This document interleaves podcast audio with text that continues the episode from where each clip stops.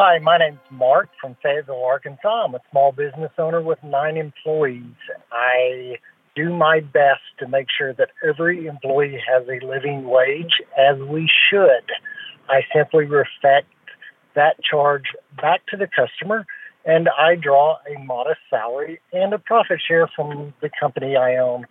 My name is Justin and I'm calling from Asheville, North Carolina. I was a cook for a very long time, and actually recently I got a phone call offering me one of my old jobs back. Uh, they are paying better, but the job itself is exactly what I used to do, and there was a reason why I left that job. Even though the pay would be better, I was tired of being very stressed out and having to work nights and weekends and holidays. So my comment would just be that sure, there's a lot of jobs available, but it's the quality of those jobs the pandemic has prompted a lot of change within the workforce. One considerable shift is workers telling their boss they're not going to take it anymore. The so called Great Resignation hasn't let up since it started in 2021. In February of this year, over 4 million people quit their jobs. About 74,000 of those who left worked in retail. The Big Quit is part of a movement of workers demanding change, safety, and respect during a global pandemic. Venti Grande, Mocha Double, Union Busters. You've got trouble. We don't get it. Shut it down. We don't get it. Shut it down. We don't get it. Shut it. We work. We sweat. So give us our respect. ALU. ALU. ALU. Workers today are building on decades of strikes and challenges to a system that didn't always have their best interest in mind. I'm Jen White. You're listening to the 1A podcast where we get to the heart of the story. Remember to join future conversations, download our 1A Vox Pop app, and leave us a voicemail. We'll be back with more after the break.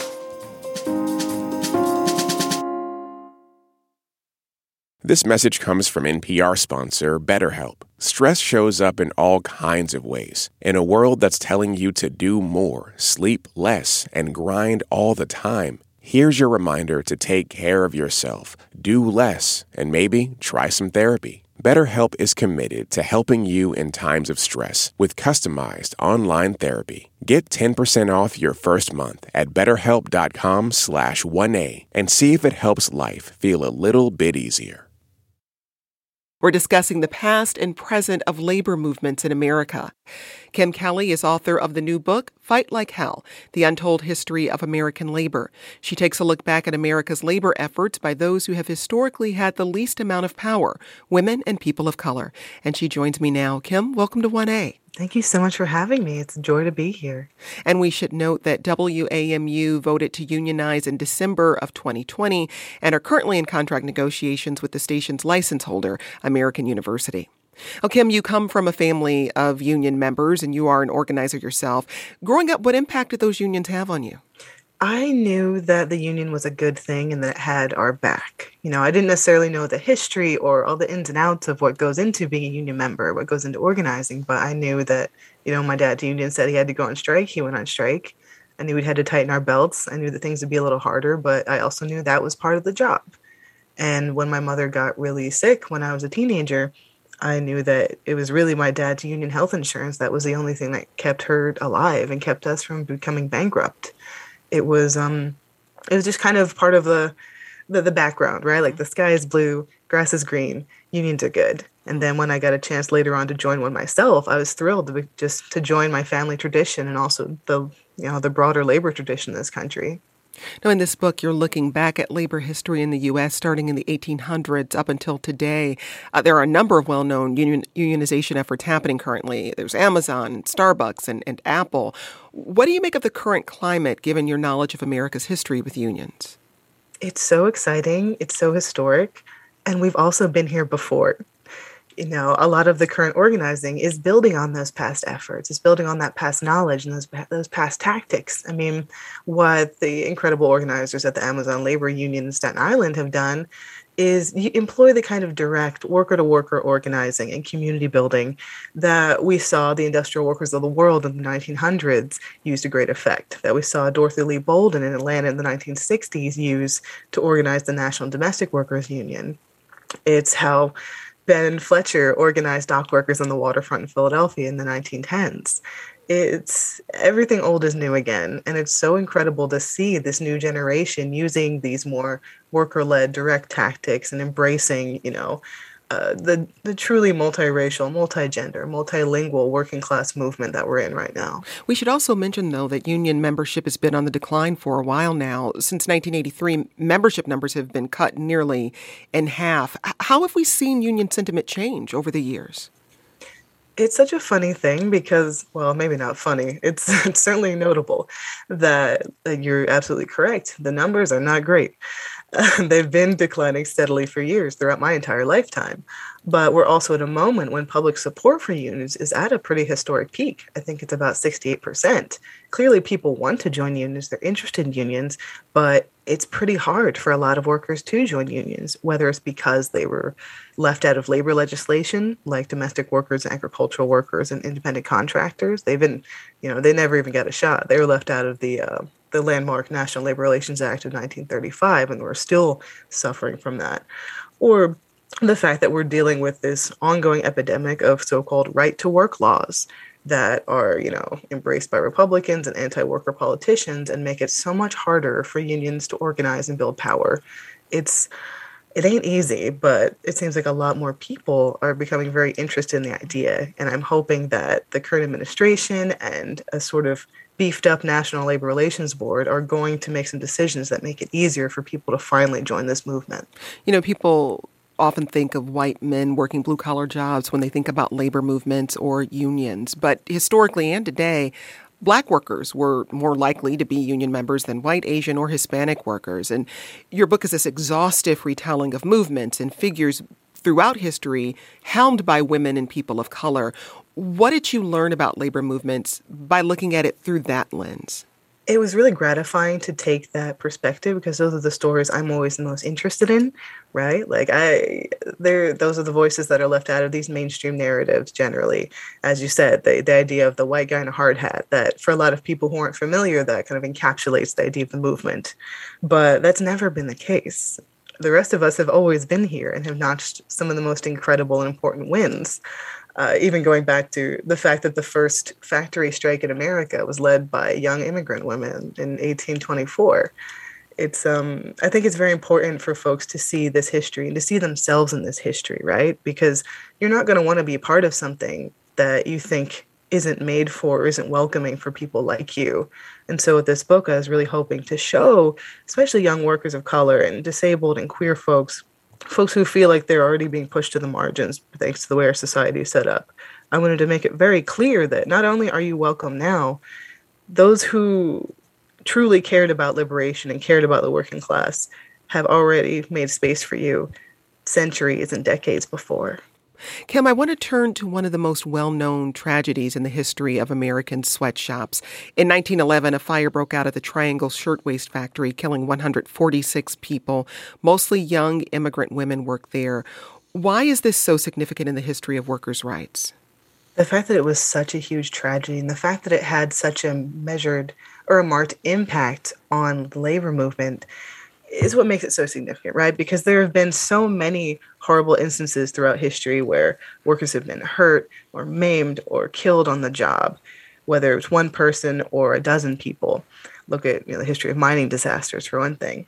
But what was significant about the Triangle Factory, Triangle Shirtwaist Factory fire was the fact that so many people paid attention at the time. The fact that photography was kind of still a new medium and there were pictures of these young women's bodies lying you know, mangled and bloody on the concrete. The fact that it happened in the middle of New York City in a busy area where passersby could see what was happening, could see these young workers leaping to their deaths from a window six stories up. Like that is that is an indelible image.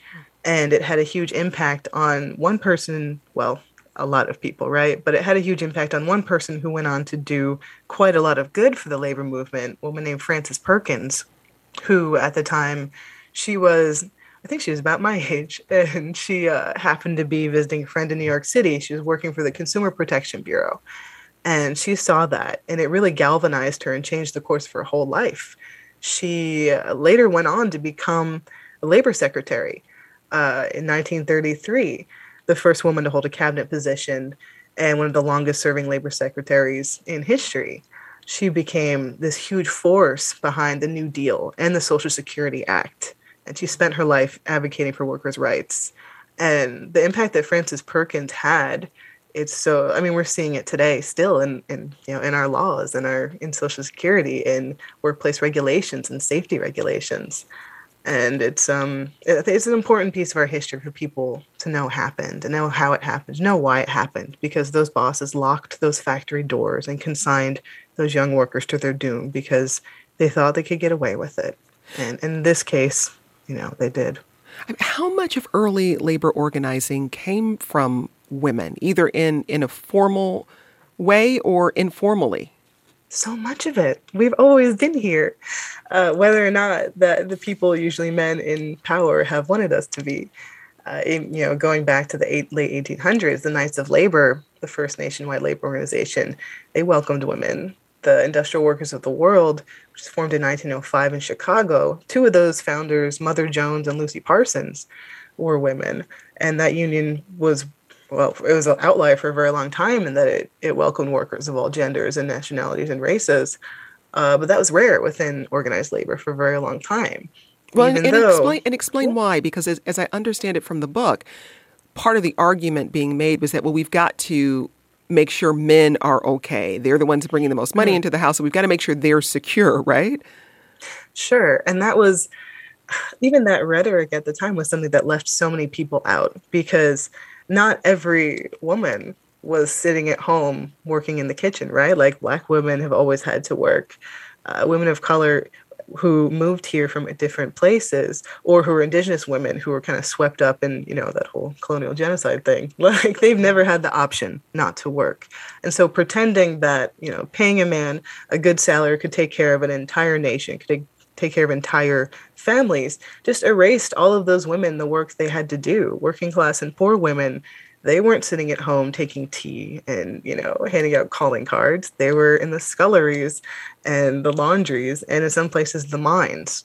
Like it's the this sort of very outdated idea that women need to be protected and need to stay home and that men could take care of everything. Like that that was present in the early labor movement and i'm sure there's still people today that subscribe to that because they're archaic weirdos but all that to say like we've always been here.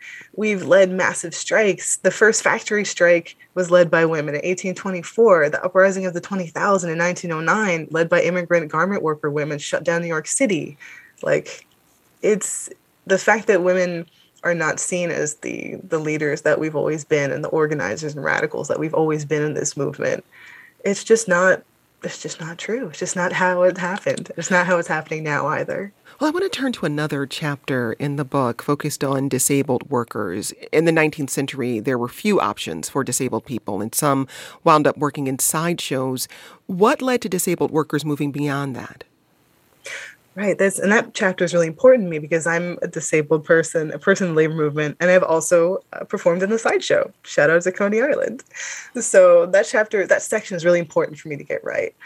And you know, at that point, there were very few options for people who are disabled in very, you know, visible or exotic, as some people might say, ways and public support and sentiment towards disabled people was pretty negative. The, these folks, we were supposed to stay home, stay out of sight.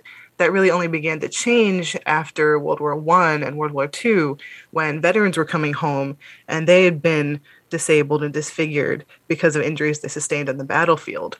And medical advancements started trying to catch up and it became less of a stigma to be a disabled person because there was this association with valor and with the military and with war. And at that same kind of in that same kind of juncture, the whole you know eugenics movement and scientific racism publicly fell out of vogue, and you know the, the appetites for live entertainment were changing because of technological uh, leaps. You know, TV, radio, maybe not TV yet, but radio for sure. And laws were being passed against the exhibition of human beings it was a whole sort of complicated moment. I get into it more in the book, but it took it took a lot and it took a couple world wars for i guess folks like me to have any shot at all at getting what you would call a normal job well you also write about how covid revealed to disabled workers that remote work uh, something many had been advocating for and denied was doable but it only happened when able people needed it how much work still needs to be done for disabled workers i think there's so much there's such a lack of understanding and I think empathy for disabled workers. I mean, disabled workers are, I think, the largest minority group in the US. And as the pandemic has gone on and people have suffered from long COVID, there are more and more disabled people joining our ranks every day. And, you know, it's taken so much to get to a point where workplaces are even remotely accessible. And there's still so much lack of understanding around disabled people's needs because there's so many different ways to be disabled, right? Mm-hmm. It's I, I would say that disability justice activists know much more about this than I do. I was still learning when I was reporting and researching this chapter because I hadn't really thought about labor and disability in that way until I set out to find out more about it. And that's a problem too, right? The thought that disability justice issues are a separate niche interest, while it's been part of the equation the entire time, whether we're talking about sideshow performers in the in the Victorian age or coal miners grappling with black lung in Appalachia and fighting for their rights there. It's always been connected. And I think people need to pay a little bit more attention to that and how those two things intersect and what needs to be done going forward. You know, Kim, as much as we see groups working together in the book in Detroit's auto factories and in other workplaces, Black women faced multiple forms of discrimination. How often in these stories do you see women's issues being pushed aside for what labor organizers saw as the greater good? You know, I'm glad you mentioned the efforts that happened in Detroit in the 60s because they were so interesting and so revolutionary, and they still had those flaws.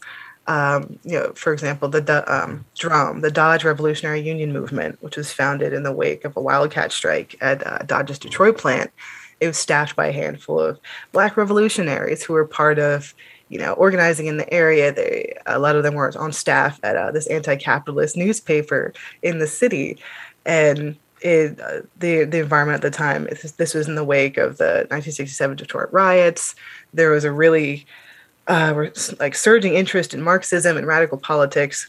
There's a lot happening there, and the these leaders who predominantly men, they couldn't have done any of the things they achieved without the black women who are their their comrades right there at their side doing the hard work. And yet some of those women were they felt like they were shoved aside. They felt like they weren't taken seriously. Uh, mike hamlin one of the organizers wrote in his biography that while these black women were instrumental in their work the leaders lacked the will or the ability to curb what he called chauvinist attitudes uh, woman Edna Edna Watson, an organizer, said in this really great book, Detroit, I Do Mind Dying, that really goes into this history in a very in-depth way.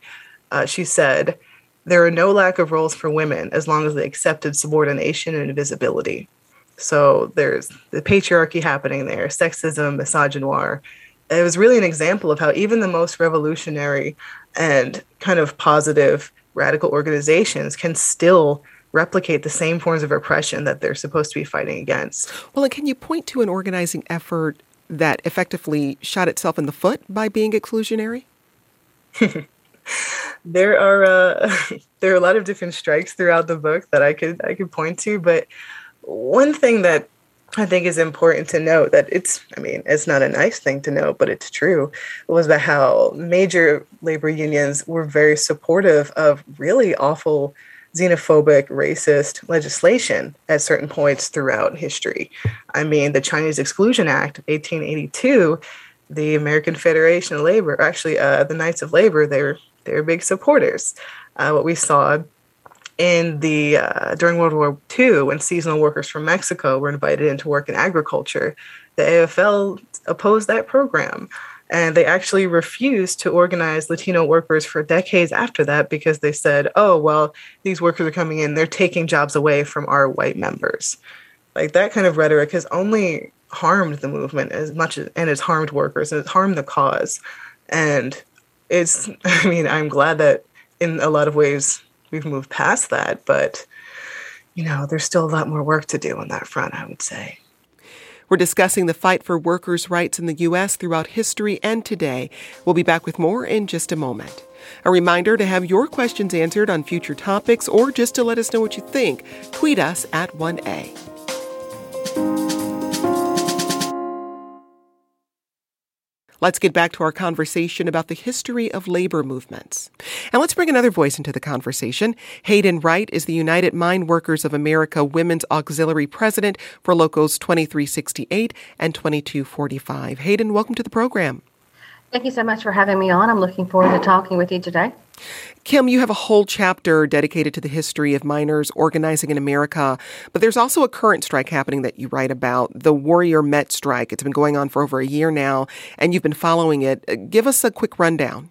Yeah, it's yeah, they they've made it into year two, which is not a milestone I think anybody wanted to reach, but it really does speak to the tenacity and the determination of these workers. Uh, back on April 1st last year, uh, 1,100 coal miners, members of, of, the United Mine Workers of America, at a, uh, coal mine in Brookwood, Alabama, called Warrior Met Coal, went on strike. It's an unfair labor practices strike because contract negotiations had broken down. The company was not was not playing fair. They were not offering anything worthwhile to these workers, and they decided, okay, we're going to go on strike. We're gonna we're gonna fight for what we deserve. And it's been a very long struggle. It's been a very ugly struggle in some cases. The company has allowed violence to be enacted against people in the picket lines. It smeared the mi- the coal miners in the press. It's really shades of Harlan County. You know, it, it hasn't got as much attention as it needs to because it is a very important action, and these workers deserve so much better. And actually, it's sort of funny. We're speaking on the 26th. The uh, Warrior Met Coal shareholder meeting is happening, I think, probably right now. And I am very curious to see how if they feel like they spent their money wisely on trying to break this strike because the workers aren't backing down. Well, we did reach out to Warrior Met Coal, and while they said the company does not have a comment, they directed us to their website. One statement on the site reads, quote, Over the last five years, Warrior Met Coal gave three voluntary and or contract wage increases of up to 44.3% to represented employees. This means some employees are earning $10.58 an hour more than they were at the beginning of the 2016 contract. You can find a link to that website at the1a.org. Hayden, as you enter now the, the second year of this strike, what has this experience been like for you? I think overall it has been for the membership a stressful time, but it's also been an opportunity to really see how strong you can be as a person. It's been challenging both emotionally and just financially. Um, it's only with the support that we've received from the union and from our brother and sister unions and locals across the country that we have been able to hold out now more than 13 months. And with what Warrior Met has said in that statement, the problem is they're making claims that they gave those raises. While that's true, those weren't given in a contract. Therefore, a company can tell you they're going to pay you whatever they want but then they could come back next week and take it all away. If they really planned on giving the workers those benefits, if they really planned on giving that compensation, why not put it down in a union contract? Unless you're just trying to union bust or you're not planning on paying your workers fairly in the long run. That's why it is so important that we stand strong as a union and we don't play into the games that the company tries to play. Kim, you went to Alabama for the one year anniversary of the strike on April 1st, and you interviewed Greg Pilkerton, who is an Alabama coal miner and WM and UMWA member who's been on strike against Warrior Met Coal since last year. Uh, let's take a listen to what he had to say. A lot of discouragement. Man, uh, you know, a lot of us have taken jobs other places. We're not happy. I mean, it's the company and the, the union worker. We got to come together as one they need us as much as we need them, and you know, this could all be solved pretty quick. It just, you know, I think stronger heads are prevailing, and hurt feelings are prevailing, and it's time to get over that crap. Let everybody make some money. I mean, I mean, with us, they're making good money. With you know, with them, we're making good money, and you know, let's let's let's handle these this situation. Hayden, this is now believed to be the longest strike in the history of the state. Are you surprised the strike has lasted this long?